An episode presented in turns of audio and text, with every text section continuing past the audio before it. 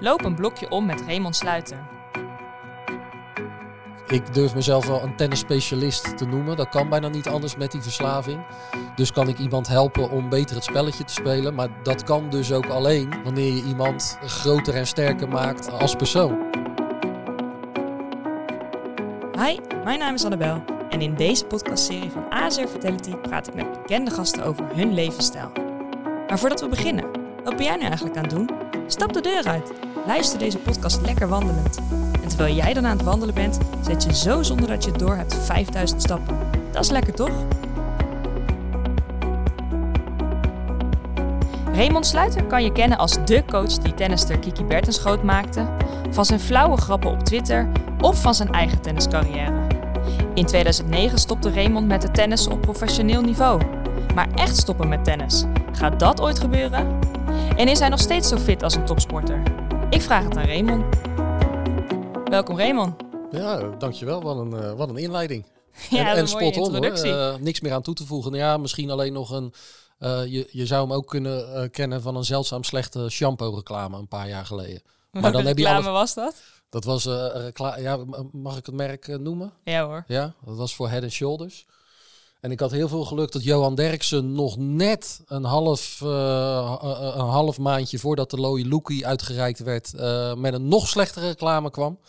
Anders had ik gewoon de Loï Lookie voor slechtste reclame en volledig terecht eh, thuis hebben, hebben staan. Dus daar zou je me eventueel ook van kunnen eh, kennen. Nou, mooie toevoeging. Hey, ik begin deze podcastserie altijd met de vraag: hoeveel stappen heb je gisteren gezet? Ja, nou ja, ik weet het niet precies. Want ik heb zelf eh, geen app waarin ik, dat, eh, waarin ik dat bijhoud. Maar mijn vriendin doet dat wel. Dus ik hoor iedere keer wanneer wij eh, een stukje met de hond hebben gelopen. Nou, toch weer, eh, toch weer 4000 stappen erbij. Ja. Dus het zullen er denk ik ongeveer een stuk of 12.000 geweest zijn, denk ik. Oh ja, en is dat een gemiddeld aantal voor jou? Ja, Loop je regelmatig? Ik tennis eh, drie keer in de week. Ik doe padellen. Ik denk niet dat iedereen dat, eh, dat kent. Het is een beetje een kruising tussen tennis en, en, en squash. En dat is overkomen waaien van, eh, vanuit Spanje. En dat wordt steeds populairder in Nederland. Dus dat doe ik ook regelmatig. Dus dan zet ik ook wel redelijk wat stappies. Ja, en wij lopen in principe vier keer per dag met de hond. En eh, soms is het een ochtendje waarbij er wel eens gesplit wordt. Van nou ja, nu doe jij het eh, of nu doe ik het. Maar over het algemeen lopen we de grote stukken lopen we, lopen we altijd met de hond. En dan kom je echt wel over het algemeen iedere dag aan, eh, ja, aan je stapjes. Ja, en je noemt net al tennis. Ben je daar nog veel mee bezig nu op een dag? Nou ja, zoals nu is, is de Australian Open is, is gaande. Nou ja, dat is een, dat is een groot, eh, groot tennistoernooi. Een van de vier grootste tennistoernooien in het jaar in Melbourne. Dus ja, het eerste wat ik nu eh, s ochtends doe als ik wakker word, is, eh, is de tv aanzetten. Want dan is er altijd live tennis. En ik ben echt gewoon tennisverslaafd. Dus ik speel af en toe zelf voor de lol. Ik geef nog wat, wat training, maar dat is één, één, twee keer in de week. Dat is op een iets lager pitje nu. En voor de rest kijk ik alles. Bestaat er een dag zonder tennis voor jou? Nee, denk het niet. Er is altijd wel ergens een link of eh, de, een, de, alle Nederlandse tennissers, de uitslagen hou ik daarvan bij. Nou ja, als die natuurlijk de Australian Open zijn, dan krijg je ze ook wel mee op het journaal. Maar wat eh, Suzanne Lamens eh, gisteren in Manacor gedaan heeft, en dat zijn dan de beginnende tennistoernooitjes waar je je tenniscarrière start. Ja, dat komt nog niet op het sportjournaal eh, of op 601 teletext. Dus eh, ja, dat dat, weet jij wel. dat volg ik allemaal. Ja, omdat het gewoon echt, eh, ja, het heeft mijn interesse. En helemaal als het dan het, het Nederlands tennis aangaat. Wat ja, trekt jij zo in die wereld? Ik denk omdat het een van de weinige dingen is waarvan ik heel erg veel weet. En dat ik me daar heel erg comfortabel bij, eh, bij voel. Ik ben echt nog steeds verliefd op het spelletje. Als ik zelf speel of als ik er naar kijk. Ik zit altijd te kijken van, goh, hoe kan het beter? Hoe kan het anders? Wat is mooi? Wat is goed? Wat is niet goed? En ik stel me niet zo snel open voor, eh, voor, voor, voor andere dingen. Dus ja, dan is het wel heel logisch, denk ik, dat ik... eh, ja, vanaf eh, de dag dat ik als zesjarig snotneusie met een racket op het schoolplein ging staan. Ja, tot aan de dag van vandaag gewoon ja, eigenlijk wel iedere dag in meerdere of mindere mate met tennis bezig ben. Ja, je zegt net, ik ben nog steeds verliefd op het spelletje. Hoe is die liefde ontstaan dan? Ja, daar op het, op het schoolplein. eh, als als eh, zesjarig mannetje. Ik heb een broer die vijf en een half jaar ouder is. En die, eh die tenniste al op een, op een vereniging. En die nam mij mee naar het schoolplein. Het schoolplein was aan het einde van de straat. Daar stonden van die bankjes. Van die bankjes zo, twee van die paaltjes met een houten balk erop. En daar gingen wij overheen tennissen. Daar gingen we over, dat was eigenlijk het net. En dan gingen we daar zo eh, een beetje tennissen. En dat eh, vond ik hartstikke leuk. En ik had er schijnbaar ook een beetje, een beetje aanleg voor. En wanneer merkte je dat? Dat je goed was of beter was dan de rest? Nou ja, merk je zelf natuurlijk niet. Je, je, weet je, ik was een jaar of zes, dus dat gaat dan gewoon wel steeds beter. En ik vind het leuk. En waarschijnlijk vond ik het ook vooral leuk omdat het steeds beter ging. Maar als er dan mensen langskomen lopen of zo, weet je, of eh, mijn moeder die tenniste ook wel uh, gewoon voor de lol. En die kwam dan een keertje kijken en die dacht van, hé, hey, wacht eens even, hij is hier best handig in. Dus toen ben ik ook van daaruit vrij snel naar de tennisclub gegaan. En daar krijg je dan wel mensen zoals ja, de plaatselijke uh, trainer daar zo, die dan zoiets heeft van, hé, hey, wacht eens even, die, ja, die, die kan wel wat. En dan, uh, ja, zo, zo rol je erin, zeggen ze dan, hè. Zo is het balletje gaan rollen. Ja, ja, zeker. En vanaf welk moment ben je veel meer gaan trainen? Ja, dat kwam toen eigenlijk al heel snel. Eigenlijk vanaf het moment dat je, nou ja, zoals het bij mij is gegaan en zo gaat het bij veel tennissers. Je, je start op het schoolpleintje en daarna ga je snel naar de, naar de tennisclub. Nou ja, als de tennistrainer daar ziet dat je goed bent, dan uh, kon je in tijd, in mijn tijd, dat is al verdomd lang, klinkt, klinkt zo lang geleden, mijn tijd, uh, kon je naar de bondstraining. Daar moest je dan voor voorspelen. En dan gingen dus de bondstrainers van het district Zuid-Holland, die gingen kijken of jij goed genoeg was voor die training. Nou ja, daar kwam ik al bij. En dan zit je eigenlijk al, ik wil niet zeggen in een professioneel traject. Alleen als je als negenjarige in de bondstraining zat, dan ging je gewoon al vier, vijf keer per week ging je trainen. Dus dan is het echt best wel al, uh, al serieus. Dus echt al flink trainen. Ja. Waar haalde die motivatie vandaan dan als 10, 11-jarige jochie? Ik denk uh, de, uh, het feit dat ik het spel zo waanzinnig leuk vond, gekoppeld met dat er best wel al snel resultaatjes kwamen. Als je dan een keer een toernooitje speelt en dat win je dan, de clubkampioenschappen. Nou ja, dat is leuk. En als je dan bij die bondstraining zit en nationale jeugdkampioenschappen onder 12 gaat spelen. en je haalt daar halve finale of finale ja, dat, dat motiveert natuurlijk ook wel uh, extra. En op het moment dat je dan 13, 14, 15 wordt en je bent nog steeds zit je bij de beste tennissers van Nederland, word je af en toe ook uitgenodigd voor een toernooitje in het buitenland, kan je meten met je leeftijdsgenootjes. Merk je dat je daar ook af en toe wel wedstrijdjes wint. Ja, dan vanaf 13, 14 wordt het wel echt al zoiets van, goh, hey, wacht even, hier, misschien zit hier wel, uh, wel toekomst in. Dit is serieus. Ja, dit is serieus. Ja, vanaf dat moment ook meteen de schoolbeslissing eigenlijk. Tussen, uh, ik zat op een school waar je pas in de derde klas hoefde te kiezen of je, of je uh, HAVO of VWO ging doen. Ja, daar echt HAVO gekozen om een jaar eerder klaar te zijn. Om een jaar eerder professioneel tennis uh, proberen te gaan spelen. En vanaf mijn nou ja, net zeventiende eigenlijk vol dat, dat circuit ingegaan. Je sprak tijdens de ACR motivatiedagen. Ik vond het interessant. Toen zei je um, dat je eigenlijk in de tenniswereld op hele jonge leeftijd al vroeg moet gaan pieken. Dus van je zestiende tot je dertigste. In die periode moet het gebeuren en sta je dus ook continu aan. Je mag weinig fouten maken. Kan je daar wat meer over vertellen? Hoe was dat voor jou? Ja, voor mij ging dat redelijk natuurlijk. Omdat ik zelf op jonge leeftijd best wel al analytisch bezig was. En ik had goede mensen had ik, had ik om me heen.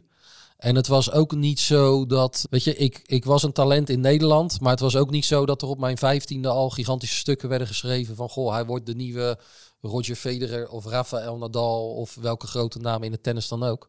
Want dat kan weer voor heel veel druk zorgen dan. Het feit ja. dat het in die 13, 14 jaar allemaal moet gebeuren, zorgt natuurlijk ook wel voor heel veel druk. Mm -hmm. uh, en bij mij is dat eigenlijk altijd vrij, vrij blijvend geweest. Ik was in Nederland kende men mij wel als ik tenniste, maar ik was toch internationaal, zat ik redelijk onder de radar.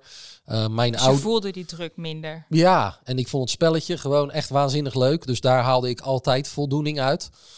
Goede mensen om me heen. En mijn ouders ook, die, nou ja, die het niet zo zagen van... goh, uh, mijn kind moet uh, wereldtop halen. Weet je, ik moest gewoon hard werken en plezier hebben. En zolang ik het leuk vond en keihard mijn best deed... Uh, ja, wilden mijn ouders daar wel bij springen. Want in het begin moet daar gewoon geld bij. Want je verdient in het begin helemaal praktisch niks. Ja, mijn ouders vonden het gewoon mooi om mij, ja, mijn, mijn passie, woord wordt iets te vaak gebruikt, maar dat, dat, dat was en is het wel. om mij mijn passie uit te zien, uit te zien voeren. En van, daaraan, van daaruit ben ik dus echt, nou ja, jij zei net al, zo ben je erin gerold. Ja, zo is het dus ook gewoon echt doorgerold tot, ja, tot, tot aan de grootste toernooien aan toe.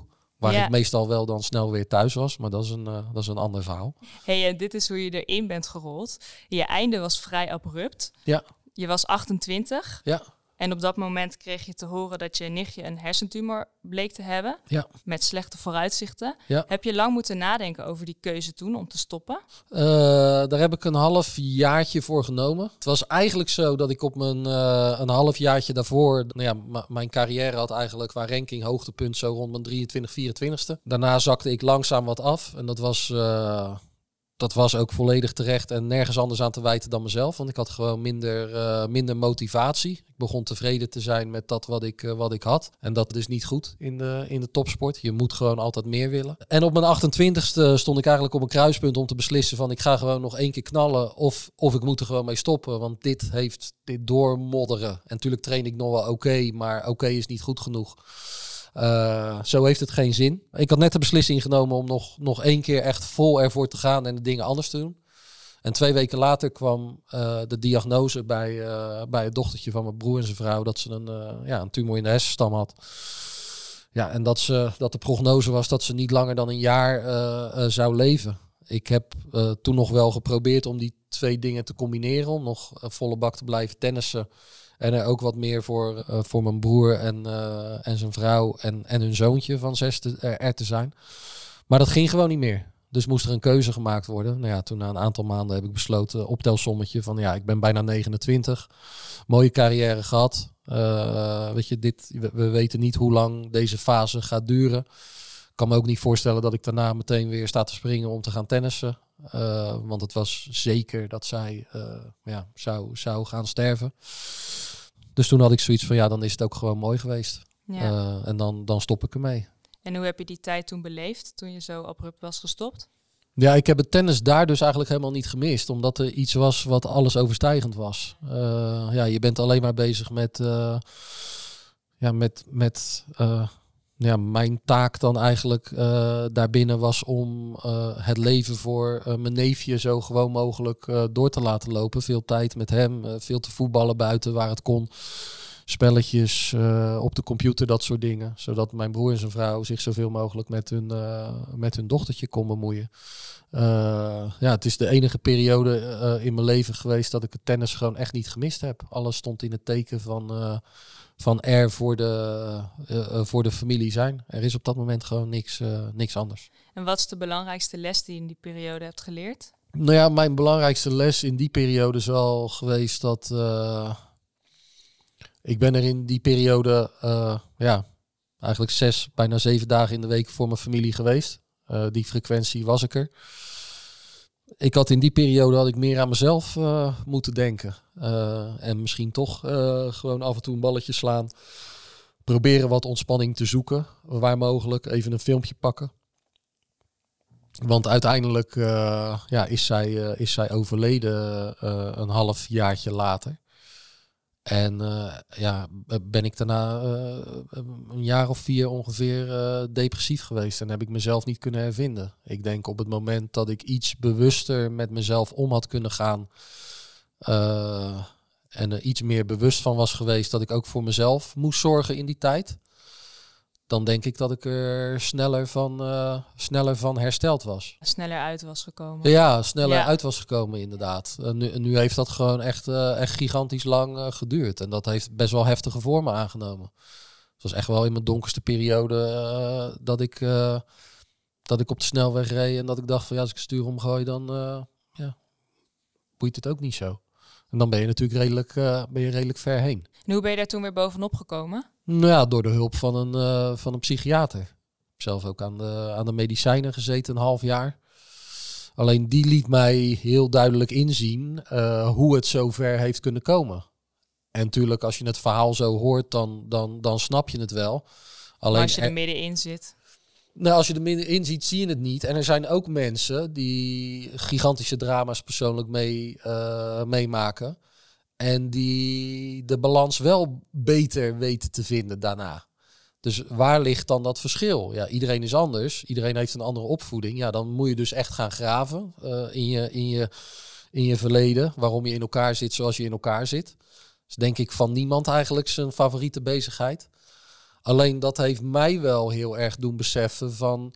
Goh, waarom reageer ik nou op dingen uh, zoals ik reageer? Waar komt dat nou vandaan? En op het moment dat je weet waar dat vandaan komt, kan je er ook makkelijker wat aan doen. Ja, we hebben het hier heel erg over het mentale aspect. Is er denk je in de tenniswereld voldoende aandacht voor dat mentale gedeelte? Nee, denk ik niet. Dat begint nu al langzaam meer te komen. Alleen uh, ja, als tennisser ben je, ben je 35 weken per jaar ben je, ben je weg van huis. Dus weg van nou ja, over het algemeen de mensen die, uh, waar je het meeste van houdt. Uh, je reist wel met een tennistrainer, maar over het algemeen ben je natuurlijk ook veel op jezelf aangewezen. We hebben het net al gehad over de druk die het met zich meebrengt. Want het moet wel in dat korte tijdsbestek moet het, uh, moet het gebeuren. Dus ja, mentale training uh, zou ik zeggen, of mentale begeleiding kan ik beter zeggen, is, is in mijn ogen essentieel en wordt veel te weinig gebruikt. En is dat iets waar je ook flink op in hebt gezet in jouw rol als coach bij Kiki Bertens? Die mentale weerbaarheid, die mentale training? Ja, nou ja, Kiki had daar ook heel erg, uh, had daar ook veel problemen mee met die, uh, met die druk.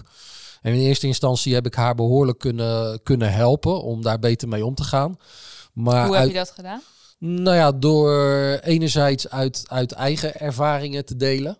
Alleen ja, zoals, zoals we al gezegd hebben, voor iedereen is het anders. Dus daar moet je ook wel weer mee uitkijken. Ik denk dat je dat altijd als optie neer moet leggen van goh, voor mij heeft dit geholpen. Dan dat je zegt, je moet het zo en zo doen, want zo heeft het mij ook geholpen. soms zit, zit het in een, iets heel kleins, in de manier waarop je de boodschap brengt of de boodschap overkomt. Niet op een belerende manier. Nee, nee, ik denk dat dat bij heel weinig mensen echt, uh, echt, echt helpt. Bij haar heb ik het echt geprobeerd om het haar eigen te laten maken. Om scenario's te schetsen van, goh, dit heeft mij geholpen. Misschien kan je het een keer proberen. Alleen en kan je dat eens concreet maken? Wat voor een situatie schetst dan? Ja, bijvoorbeeld dat zij, uh, nou ja, zij was echt, ik was nerveus voor wedstrijden. Ik denk dat iedereen dat heeft. Maar zij was echt uh, kotsen in de vuilnisbak, nerveus voor wedstrijden vijf minuutjes voordat ze de baan op ging. Waardoor het dus ook zo was dat, dat ze in haar hoofd zo, ja, zo bang was en, en zoveel angst had dat eigenlijk de informatie die je daarvoor met haar deelde, die was ze dan al lang vergeten. Die kwam niet meer aan. Nee, want alles was gewoon eng en bang. En ik ga nu kotsen in de vuilnisbak en ik moet een kauwgompje hebben, want uh, ik heb een hele vieze smaak in mijn mond. Verder komt het niet. Dus nou ja, bij haar, weet je wel, was het dan zo dat, nou ja, dat, daar kom je dan uh, achter wanneer je met iemand gaat werken. Ja, zij neemt de informatie niet op als je het de avond van tevoren zegt. Uh, ze neemt de informatie ook niet op als je het een kwartier van tevoren zegt. Dus de laatste twee minuten voordat zij de baan op gaat, probeer je, wanneer er al gekotst is in de vuilnisbak, probeer je haar erbij te krijgen. Je moet echt contact met haar maken. En moet je dus, ja, moest ik differentiëren. Want ik wilde misschien wel 10 of 15 dingen meegeven voor die wedstrijd die belangrijk konden zijn ja, moest ik differentiëren in, oké, wat vind ik de belangrijkste? En die propte ik dan de laatste twee minuten voordat ze de baan uh, op ging, propte ik, uh, propte ik die erin. Dus dat is een, echt wel een concreet voorbeeld van, uh, van, van hoe je dat doet. Wat is voor jou het belangrijkste advies geweest of coachingstraject geweest wat je ooit hebt gekregen in jouw carrière? Poeh. Uh, vind ik best wel lastig. Maar als ik, als ik daar één voorbeeld uit moet noemen, dan ga ik echt wel ver terug. En dat is best wel gek, want dat heb ik eigenlijk van mijn broer gekregen. En niet van de coaches waarmee ik werk. Ik was vroeger dus ook gigantisch nerveus. Ook kotsen in de afvalbak? Ja, ja ik kon vaak de afvalbak niet vinden. Dus het was achter de auto als we, als we naar een uh, toernooitje gingen op de parkeerplaats. En dat was echt, echt heel erg. Weet je, ik denk dat best wel veel tennissers herkennen. Ook degene die gewoon af en toe op de club spelen. Dat het vaak in de trainingen veel makkelijker is dan in wedstrijden. Want dan gaat het ergens om. Wat is makkelijker dan? Nou, in de trainingen om je niveau te halen. Oh, zo, ja, Heel ja. vaak van, nou ja, oké, eh, op dinsdagmiddag speel ik met een vriend van me en dan slaan we vrij en dan gaat het hartstikke lekker. Maar op het moment dat ik dan dat toernooitje speel in het weekend gaat het een stuk minder. Ja, bij Mhm. mij liep mijn niveau ook echt heel ver uit elkaar. Toen ik 12, 13 was, haalde ik echt nog geen 50% in de wedstrijden van wat ik in trainingen haalde.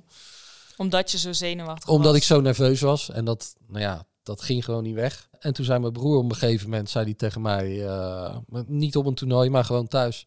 Jij vindt tennis toch zo leuk? Dus ja, ik zeg, vind je het leukste wat er is. Hij zegt, waarom zie ik daar dan niks van terug bij die toernooien? Hij zegt, ik zie alleen maar huilen en kotsen. Zegt hij, ik zie nooit eigenlijk dat je het naar je zin hebt bij die toernooien. En schijnbaar zei hij dat precies op het juiste moment dat ik het kon plaatsen. En het is natuurlijk niet zoiets dat het dan dat je er de volgende week geen last meer van hebt. Alleen dat, oké, ik, ik, ik vind dit leuk en ik, ik vind dit mooi. En dat is ook gewoon echt zo. Dat blijft wel eigenlijk als een soort Xenos-letters, blijft dat in je hoofd dan spoken. Of zo ging het in ieder geval bij mij. Ja, waardoor je je daaraan vast kan, uh, kan houden. Toen ging het plezier weer de overhand nemen. Ja, en kon ik daar naartoe groeien. En omdat ik op zich wel altijd ja, behoorlijk analytisch bezig was. Alleen het stukje waar we het ook al over Kiki gehad hebben. Je moet wel een bepaalde rust in ieder geval hebben om analytisch bezig te kunnen zijn. Want als er paniek of angst is, dan, dan, dan gaat dat niet.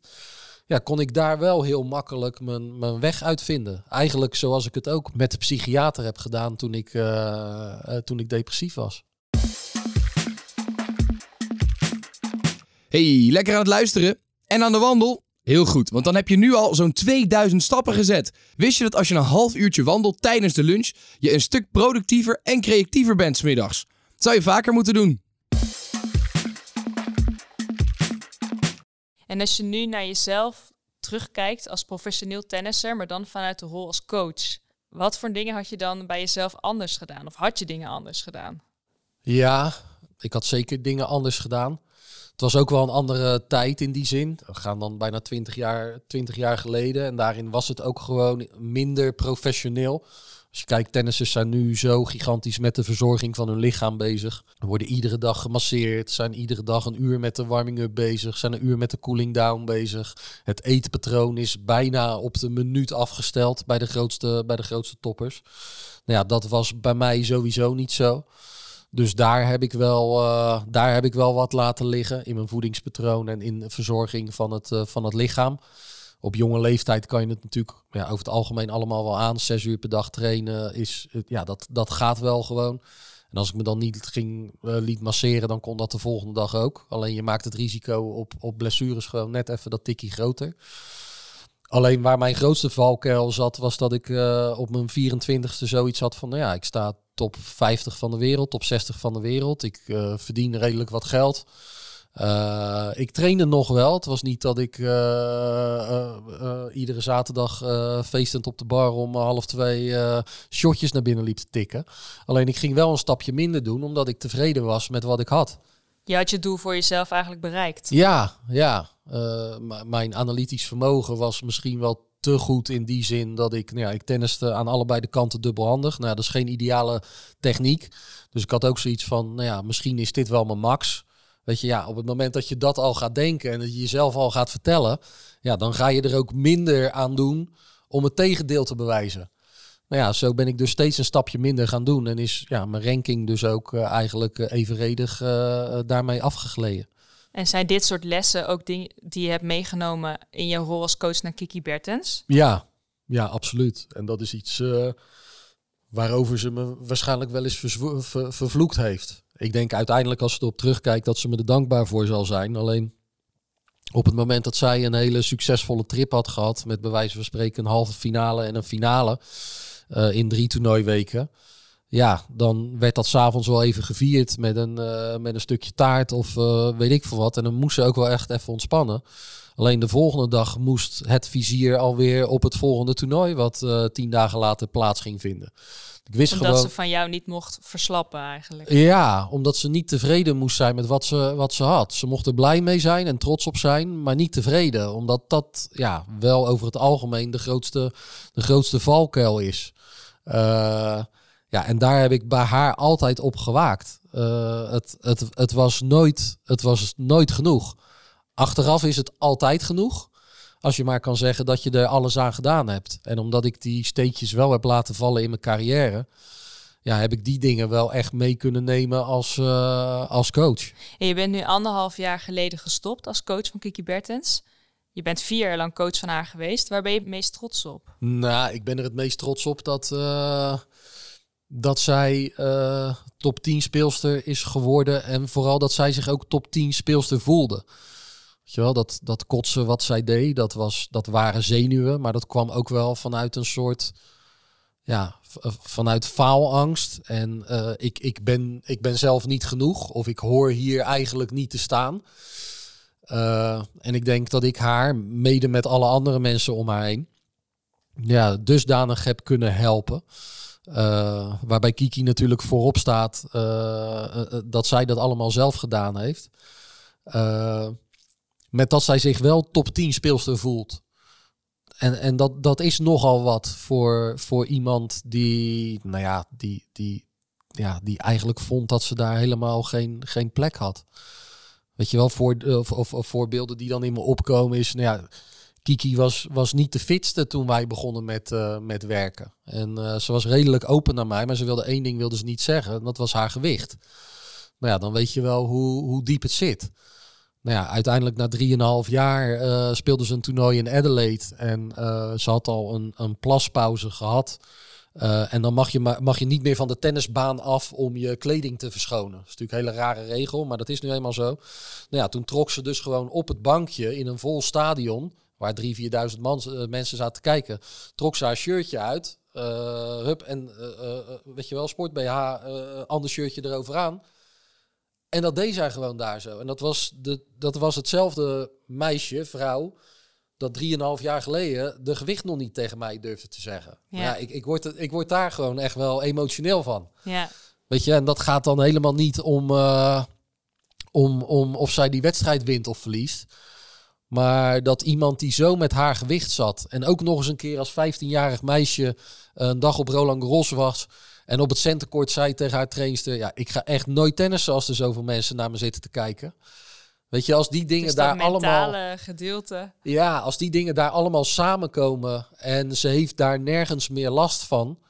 Uh, ze is gewoon op haar plek daar. Ja, dat is, dat is voor mij uh, het meest waardevolle van... Uh, van onze hele samenwerking geweest. Die mentale groei. Ja, die mentale groei. Ja. wetende waar ze, waar ze vandaan komt. Hoe kijk je naar de toekomst? Mm, nou ja, die tennisverslaving die gaat, denk ik, die gaat denk ik niet meer weg.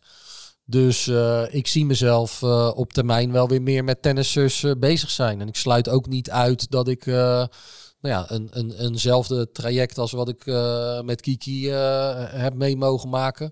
Dat ik dat nog een keertje aan wil gaan met een andere speler of, of speelster. Het zal bij mij altijd een combinatie zijn van iemand helpen om mooie dingen op een tennisbaan te kunnen doen. Maar de, de, het, de overhand zal altijd liggen bij ja, iemand groter, sterker, beter maken en zich beter laten voelen over, over zichzelf. Ja. En, en of dat dan op een Grand Slam is, bij, bij een van de grote toernooien, of dat is ergens in Verwegistan waar een, uh, waar een tenniscarrière begint. Ja, dat, maakt dat maakt me echt eigenlijk geen, geen reet uit. Iemand groter maken, iemand beter maken. Ja, iemand beter maken en echt gewoon eh, iemand beter over zichzelf laten voelen. Ja. Weet je, ik, ik durf mezelf wel een tennisspecialist te noemen. Dat kan bijna niet anders met die verslaving. Dus kan ik iemand helpen om beter het spelletje te spelen. Maar dat kan dus ook alleen wanneer je iemand ja, groter en sterker maakt uh, als persoon. Dat heeft niks met het, met het spelletje te maken.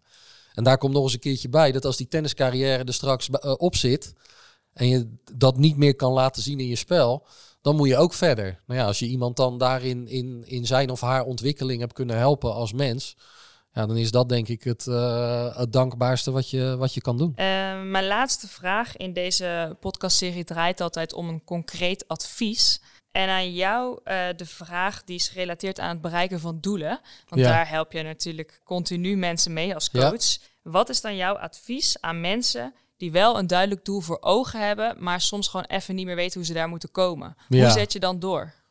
Ja, hoe zet je door? Mijn antwoord zou tweeledig zijn. Kijken naar je doel. En we hebben soms denk ik allemaal wel de neiging om onze doelen uh, ver, vooruit, ver vooruit te zetten. Dat het, dat het niet snel tastbaar is. Dus probeer het dichtbij te brengen. Je wil misschien 10 kilo uh, uh, afvallen, maar begin met wat je morgen kan doen. Of begin met, met wat je vandaag kan doen. Dus deel je doel op in kleine in kleine stukjes. Ja, in kleine doeltjes. Ja, in eigenlijk. Kleine weet je wel. En kijk vooral niet naar dat, naar dat, naar dat doel ver weg. Mm -hmm. Er zijn denk ik niet zo heel veel mensen die dat kunnen. Weet je wel, die echt een doel ver weg zetten. Uh, ik denk dat het een kleine groep is die dat, die dat wel kan. Uh, hè, daar moet je echt heel erg voor in balans zijn om dat te kunnen. Hè, om vier maanden je aan een bepaald voedingspatroon en bewegingspatroon te halen om weet ik veel hoeveel kilo af te vallen. Oh, met kleine uh, doelen heb je sneller resultaten. Ja, en uh, Tuurlijk moet je discipline hebben, maar ik denk dat heel veel mensen te hard voor zichzelf ook zijn. In de zin van, nou ja, weet je, als je dat doel zet voor morgen, van oké, morgen wil ik aan 10.000 stappen komen en daar wil ik mee beginnen. En dat je dat dan om een bepaalde reden niet haalt. Weet je wel, dat je dan echt meteen s'avonds tegen jezelf zegt van... Goh, wat ben ik nou voor een gigantische slappeling dat ik dat niet gehaald heb. Nee, je bent op dat moment, ben je er in je leven gewoon niet aan toe. Dat, dat is die momentopname. Dat is wat die momentopname zegt. Die op momentopname zegt niet dat je er morgen niet aan toe bent... of overmorgen niet aan toe bent. Alleen op dat moment was je er gewoon niet aan toe. Is, is oké. Probeer je hem morgen, probeer je hem weer. En dan begin je misschien met 5000 stappen. Kijk je of dat wel lukt. Of je begint met Nederland in beweging. Morgenochtend om, uh, om kwart voor tien of weet ik veel hoe laat het op tv is. Kleine doelen.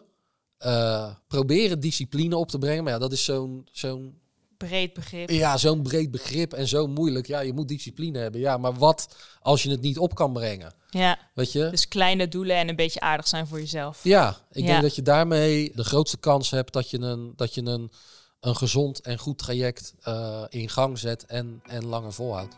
Mooi. Dankjewel voor dit gesprek. Ja, jij bedankt. Vond het leuk. En, lekker gelopen? Wist je dat je beloond kan worden voor je blokje om? Word lid van AZR Vitality. Hoe meer stappen jij zet, hoe meer punten je verdient. Haal je weekdoelen en wissel je Vitality punten in voor de leukste beloningen. Start nu met AZR Vitality en word maximaal beloond voor je stappen.